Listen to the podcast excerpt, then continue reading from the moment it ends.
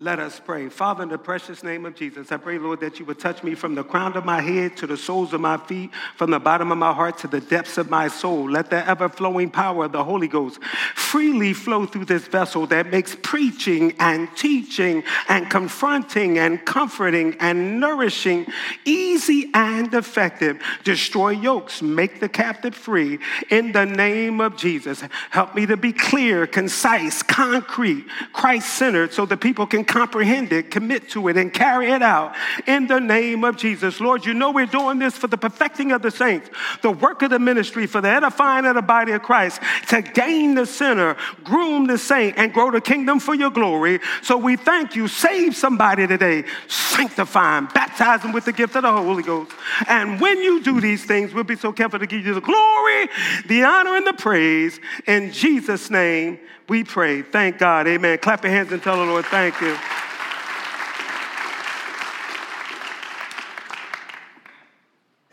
When I go somewhere for the first time, I usually give my testimony. Uh, the Bible says in Revelations 12 and 11, we overcome the world, the devil, and the flesh, the enemy, by the blood of the Lamb and the word of our testimony, we love not our lives unto the death. The Greek word there for overcome is nikao, where the Nike industry get their, you know, their word from Nike. It means to overcome, to be more than a conqueror in Christ Jesus. And I want you to know today, Manoah, that you're not the victim, neither are you the villain, but thanks be to God who giveth you the victory in Christ Jesus. I was born and raised in the streets of North Philadelphia. I tried to commit suicide. I was a teenage alcoholic, ran with women, did stick ups on cocaine, mentally, physically, sexually abused, played little league, high school, college football, was a world class boxing champion, grew up in boxing with Evander Holyfield, Pernell Whitaker, the Fraziers, the Bernard Hopkins, all those folks. Johan Promotions was offering me $100,000 as a 19 year old. In 1985, I had won the Pennsylvania Golden Gloves, was on my way to the regionals, nationals, Olympics when the Lord saved me, sanctified me, baptized me with the gift of the Holy Ghost. I got married, called to preach, left boxing, all within 15 months. People thought I was crazy, but it's 36 years later. I've been a lot of places and I've seen a lot of faces and I had a lot of honeys and a little bit of money, but I ain't found nobody that can do me like Jesus. He's a friend that sticketh closer to the brother. I'd rather have Jesus than silver and gold. I'd rather have Jesus than riches untold. Not only that, I went to Thomas Edison High School, eighth Lehigh, one of the worst schools in the metropolitan area at that time. 1% go to college, 0.5 five finished. But when I got saved, I fell in love with it. Listen, I was, let me, let me slow that down. I was in a slow class for math, young people. I, I, I, don't even know if I even read a book, maybe Norman Vincent Peale's The Power of Positive Thinking. I only kept my grades up because the girls liked the guys on the football team and I didn't want to get kicked off the football team. Uh, but when I got saved, I fell in love with education. The Lord blessed me with an associate's degree from Geneva College in Biblical Studies, a bachelor's degree in urban ministry leadership, where we want to. Uh, research honors for the highest distinction that we did on a training model for evangelizing and discipling families.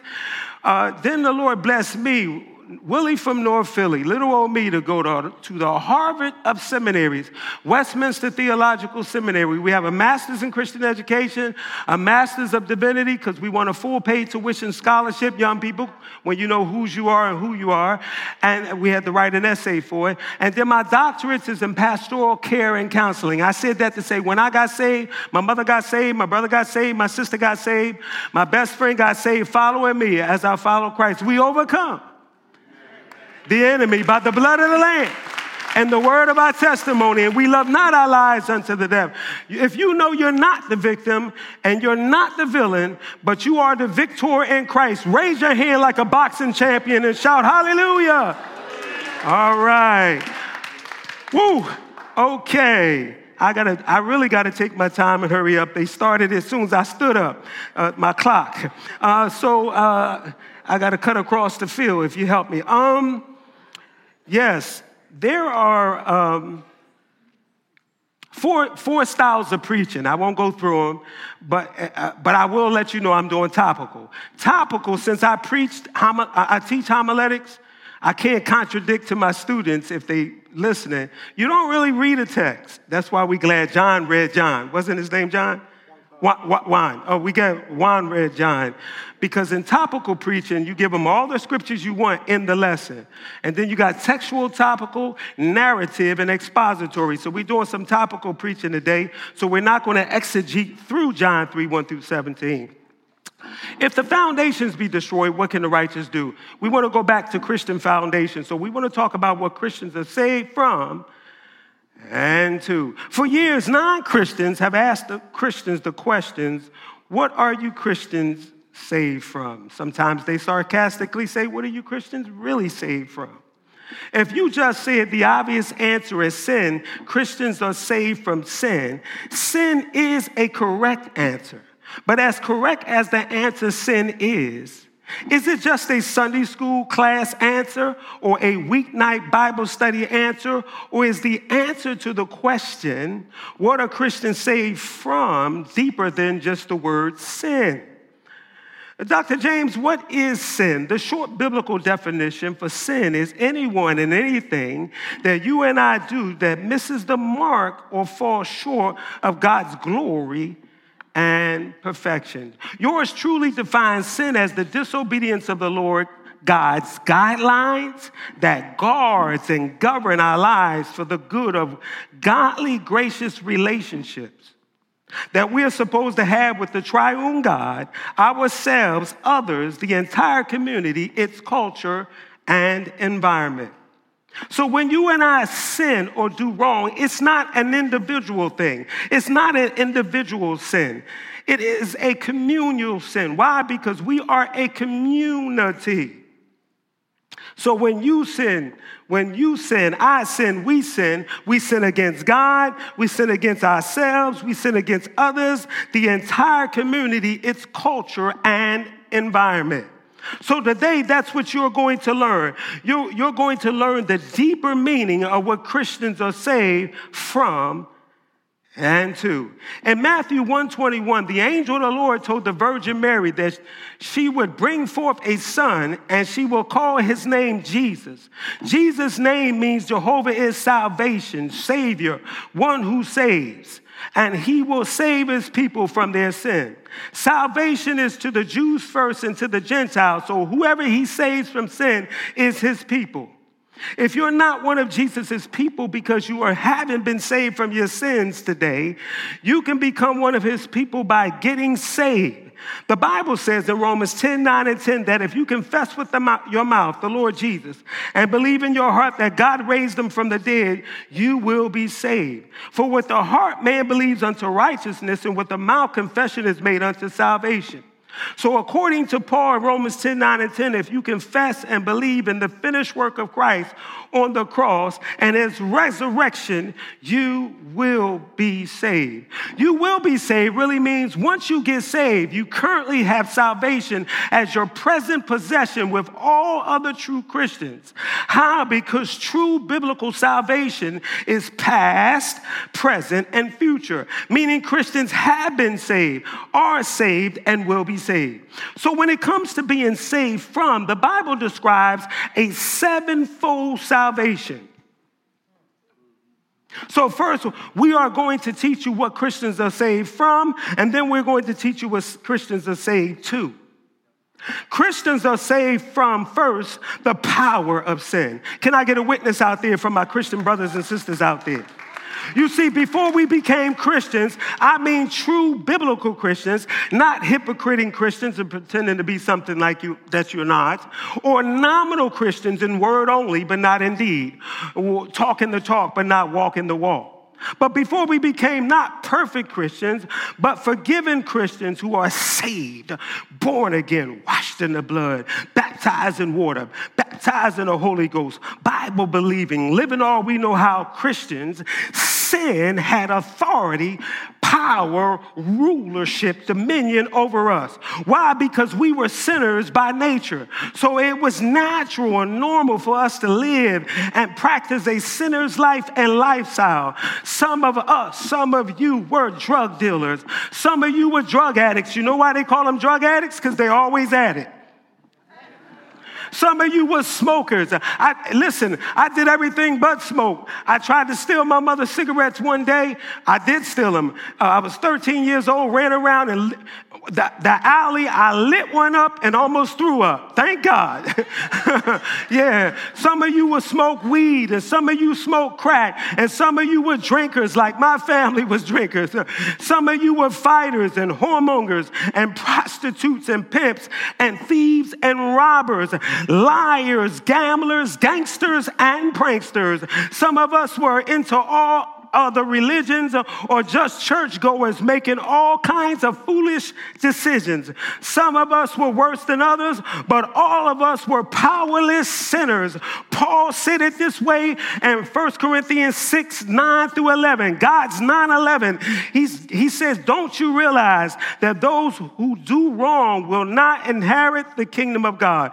Don't fool yourselves. Those who indulge in sexual sin or who worship idols or commit adultery or male prostitutes or practice homosexuality or are thieves or greedy people or drunken or abusive or cheat people. None of these people will inherit the kingdom of God.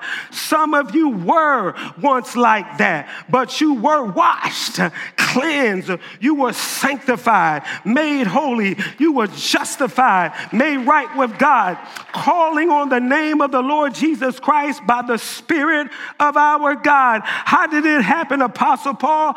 This is why Apostle Paul, as he relates to the being saved from the power of sin in Romans 6 says, since we died to sin with Christ and uh, with sin with Christ in baptism, was buried with Christ in baptism, and has risen with Christ in the newness of life to live the resurrected life with him, sin has no more dominion power, rulership, mastery over you. Put it this way, Manoah, what we used to be, we are not anymore. What we used to do, we don't do anymore because Christians are saved from the power of sin. Second, we Christians are saved from the penalty of sin. The penalty of sin, the Bible says, that the wages of sin is death. The pay of sin is death. I told you I got to take my time and hurry up. Jesus Christ has redeemed us from the curse of the law, which is judgment for our sins. Jesus bought our freedom from bondage to Satan and sin, and Jesus bought our freedom from God's judgment. He did this when he paid the penalty, paid the ransom that our holy God and his holy demand for us to pay to be released from Satan's grip, sin's bondage, and our holy God's just judgment upon sin and sinners. Colossians 1:14 says we have redemption through his blood, even the forgiveness of our sins. The New Living Translation says he purchased our freedom and forgave our sins. Listen to me carefully. Jesus did not did not pay the ransom to Satan in order to rescue us from Satan, his kingdom of darkness, sin and the judgment of God. But through Jesus' death, burial, and resurrection, he paid the ransom to God and met the holy demands of God and his law. Put it this way, Matthew and Mark says, even the son of man came not to be served or to be ministered to, but to minister, to serve and give his life for a ransom for many, for you and you and you and me. And yet Satan continues to accuse us, to try to make us feel guilty and to try to make us a prisoner of sin. But Jesus paid the redemptive price, the ransom for our freedom on the cross, who was raised again for our justification and made us the righteousness of God. The Bible says in 2 Corinthians 5:21, he became sin for us, a sin offering for us, who knew no sin, had no sin, did no sin, that we might become the righteousness of God in Christ Jesus. Jesus Christ on the cross switched with you and I. He took on our our sinfulness and gave us his righteousness to make us in right standing with God. Come on and clap your hands and tell the Lord, thank you. and we are truly free. For he who the Son makes free is free indeed. So we're saved from the penalty of sin. What Christians are saved from, uh, then Christians are saved or delivered from the pleasure of sin. Hebrews 11 24 through 26 says, It was by faith.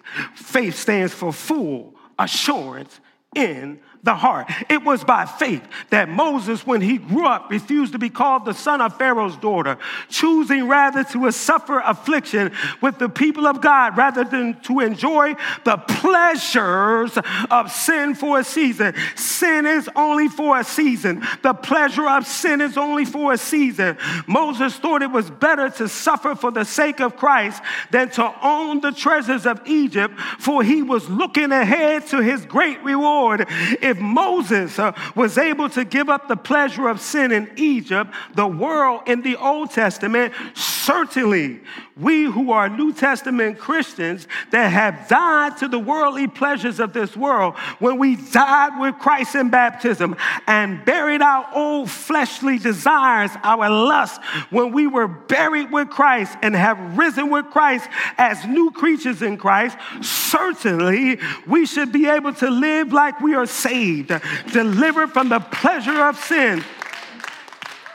Jesus said we are uh, in this world, but not of this world. Paul said, I'm crucified to the world, and the world is crucified to me. See, you have to understand something. The Bible says in the last days, perilous times will come. And these are the last days, and dangerous times are here. And one of the things that we should let, let us know that these are the last days and perilous times have come is men would be lover they would love sinful worldly pleasures more than they love God. It's called the doctrine of hedonism, pleasure without measure, lasciviousness, sin without the breaks. Christians, you can't love this sinful, lustful, worldly, uh, sinful, lustful, worldly pleasures of this world and love God at the same time and be saved from the pleasures of sin. As a matter of fact, if I was to throw one in parenthetically again today, it would be saved from the system of this world. It's a system, it's a system, it's a system, it's a system. The devil only had three weapons and it's a system, but we're saved from it. Here's the system, uh, Apostle John love not the world, neither the things that are in the world, more than you love God. If any man love the world, the love of the Father is not in him. For all that is in the world, the lust of the flesh, and the lust of the eyes and the pride of life is not of the Father, but it is of the world. And the world passeth away, and the lust thereof. But he that doeth, the deacon that doeth, the usher that doeth, the elder that doeth, the pastor that doeth, the layman that doeth the will of God shall abide forever. Mm. Woo! So, Christians, you are saved from the pleasures of sin. Then, Christians are saved from the presence of sin. Where is that at in the Bible, Dr. James? I have proof for the truth. John said, And I saw a new heaven and a new earth. Uh, for the first earth was passed away, and there was no more sea. And I, John, saw the holy city, New Jerusalem, coming down from God out of heaven, prepared as a bride adorned, uh, dressed for her husband. And I heard a great voice out of heaven saying, Behold, the tabernacle of God is with men, and he will dwell with them, and they shall be his people. And God God uh, shall be with them and be their God, and God uh, shall wipe all tears from their eyes, and there shall be no more death, uh, neither sorrow nor crying, neither, neither shall there be any more pain, for the former, the former, the former things are passed away. Hang on in there, saints. We're going to the land of no more, no more murder, no more violence, no more more drug, no more racism, uh, classism, sexism. We're going to the land of no more, no more gender wars, gang wars, injustices, no more sin. Uh, my, I feel my preacher help coming on now. One glad morning uh, when this life is over, I, you and I are going to fly away What we going to do when we get to heaven, Dr. James? Uh, we going to walk in Jerusalem just like John. Woo! My God, y'all gonna make me preach in here. Mm-mm-mm. Besides being saved from sin in and of itself, we're saved from sinful self. In Romans 6, Paul says uh, we as Christians have to apply, account, reckon that we died to sin, buried our sins, our old nature, and has risen with Christ in the newness of the resurrected life because the power of sin is broken. Clap your hands and tell the Lord thank you. Whew. In Romans 7, Paul says, even though the power of sin is broken, we still struggle with the sin principle that dwells in us. And that principle is the flesh. Paul is not talking about the hands, the eyes, and feet. He's talking about the inward man, the soulish man. Paul says, In my flesh, in and of itself dwelleth no good thing. Listen, oh wretched, miserable, afflicted man that I am, who shall deliver me from this body of this death? I thank God through Jesus Christ our Lord. So then, with my mind, I myself serve the law of God, but with the flesh, the law of sin, which is constantly battling. Time won't have me elaborate on that. I got to move, but Jesus saved us from our sinful fleshly selves. But the only way we can overcome the struggle in the life of the believer is by the Holy Ghost. This is why Paul says in Romans 8, there is therefore now, right now, no condemnation to them which are in Christ Jesus, uh, who walk not after the flesh, uh, but after the Spirit. For the law of the Spirit of life in Christ Jesus has made us free from the law of sin and death.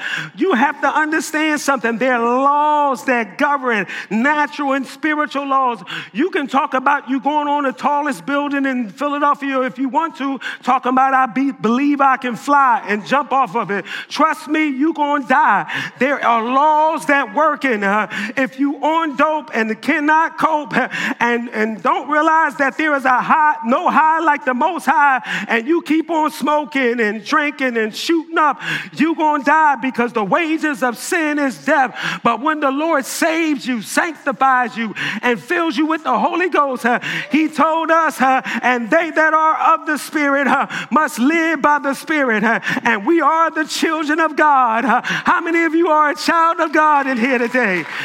Thank you, Jesus.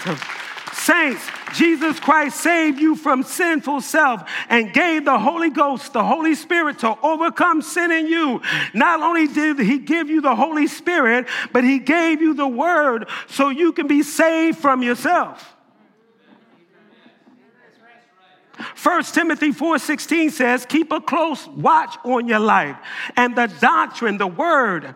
Persevere in them because if you do, you will here it is, save yourself and you will save those that hear you." Put it this way, when Paul, Peter was preaching that six-point sermon on Pentecost, he said in Acts 2:40, "Save yourselves from this untoward, perverse, crooked, corrupt, wicked generation." Then number 6, Christians are saved from the hand of Satan, the hand of the enemy.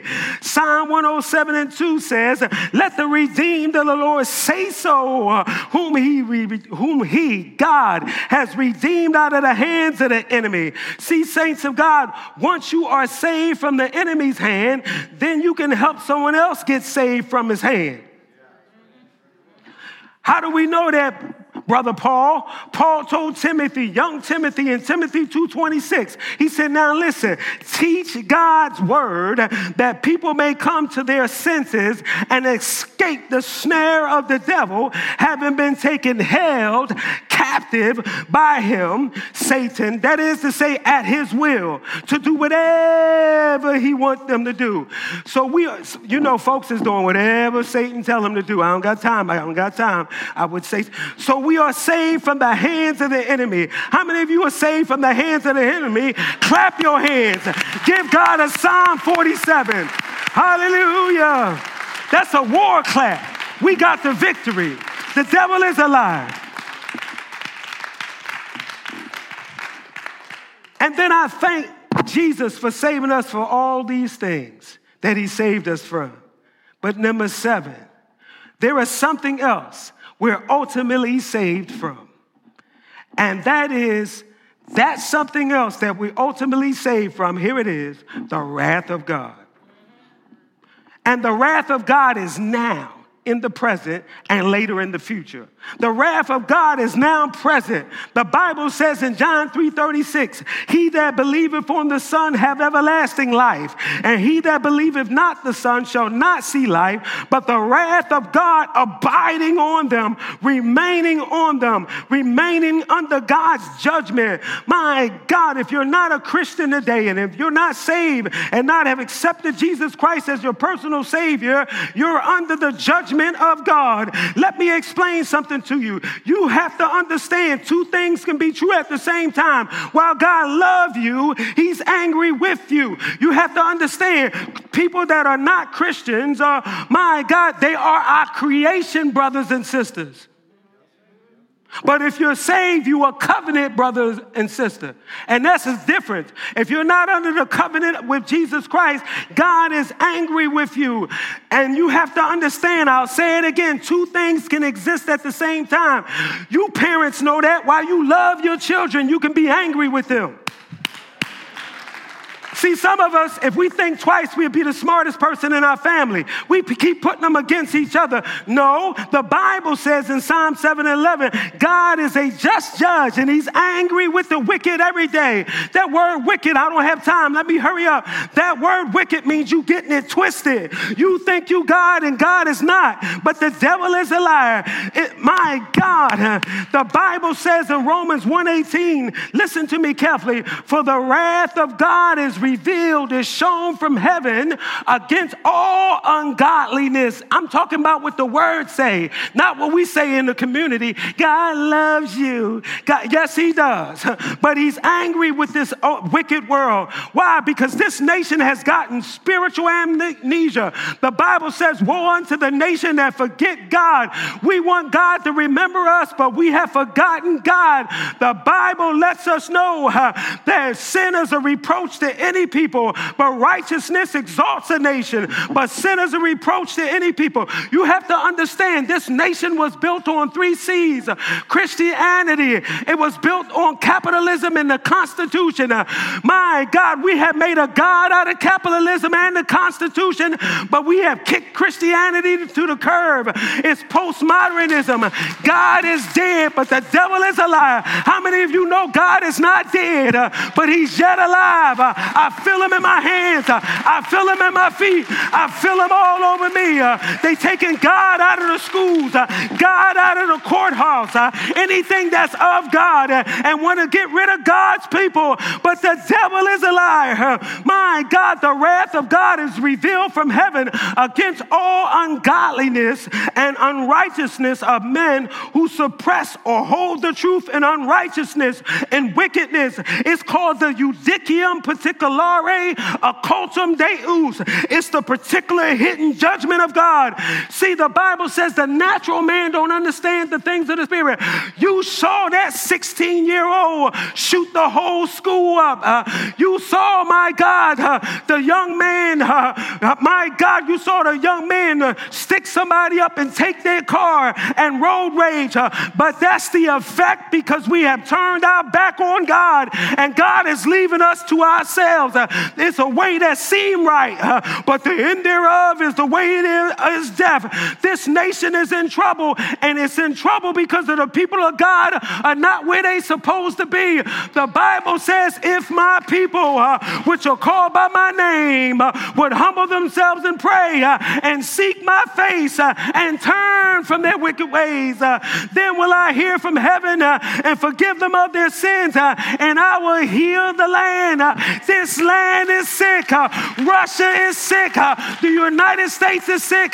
South America, North America, Antarctica, the seven continents are sick. But Jesus was wounded for our transgressions, He was bruised for our iniquities. The chastisement of our peace was upon Him, and with His stripes, we are healed in our body, we are healed in our soul, we're healed in our spirit, and every which way may whole. How many of you know uh, Jesus is a healer? Come on and shout glory uh, as I tell the gospel story.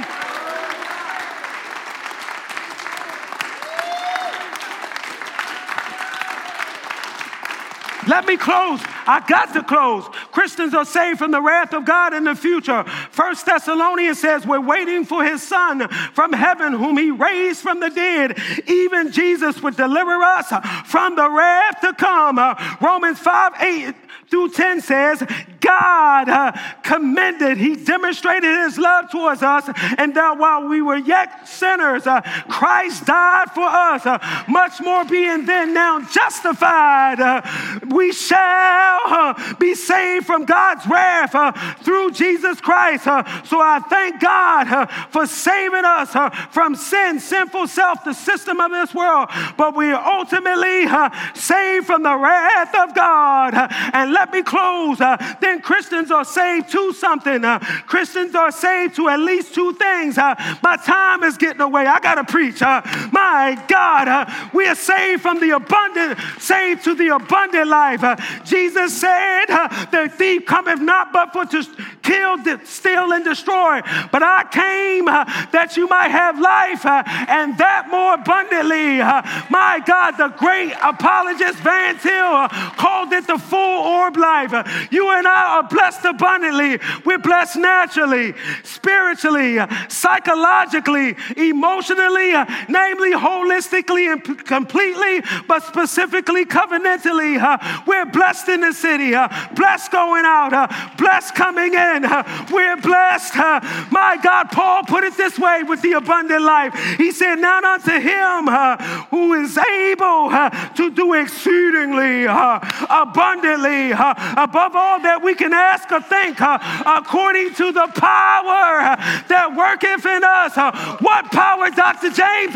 Greater is he that is in us than he that is in the world. Jesus told Peter, he said, Listen, I'm going to bless you abundantly with persecution. yes, he said, did. and in this world, in the age to come, and eternal life, which brings me to my second, second thing Christians are saved to. Christians are saved to eternal life. Uh, for God uh, so loved the world uh, that he gave uh, his only begotten Son, uh, that whosoever believeth in him uh, should not perish, but have everlasting life. John 3.16 is the greatest Bible verse to describe what Christians are saved from and what Christians are saved to. Dr. James, what's so great about John 3.16 as it is the gospel in a nutshell? for God is the greatest person. So loved is the greatest devotion. The world is the greatest number that He gave is the greatest grace. His only begotten Son is the greatest gift. That whosoever believeth in Him is the greatest invitation. Uh, should not perish uh, it's the greatest mercy. Uh, have everlasting life It's the greatest position. The greatest position a person can have in life is eternal life, uh, not have a position as a CEO or a great athlete called the GOAT or a great entertainer. But the greatest position one can have in life is eternal life. Amen. Folks, eternal life starts the moment you become born again, saved Christian, and continues in heaven when you die. So you have to understand your life has a beginning, it has a middle, and a to be continued. When you die, your life doesn't end, but continues in eternity, either with God in an eternal heaven or with the devil and his angels in an eternal hell. So if you become a Christian today, you will be saved from sin, sinful self, the system of this world, Satan, and ultimately from the wrath of God. and you will be saved to the abundant life and eternal life. And if you are a Christian today, here was my goal. You should understand, live by, and be able to explain what Christians are saved from and to. Christians, if anybody asks you what Christians are saved from, tell them we're saved from sin, sinful self, the system of this world, but we were first and foremost, or ultimately, saved from the wrath of God now and in the future on the day of judgment. That's what Christians are saved from and to.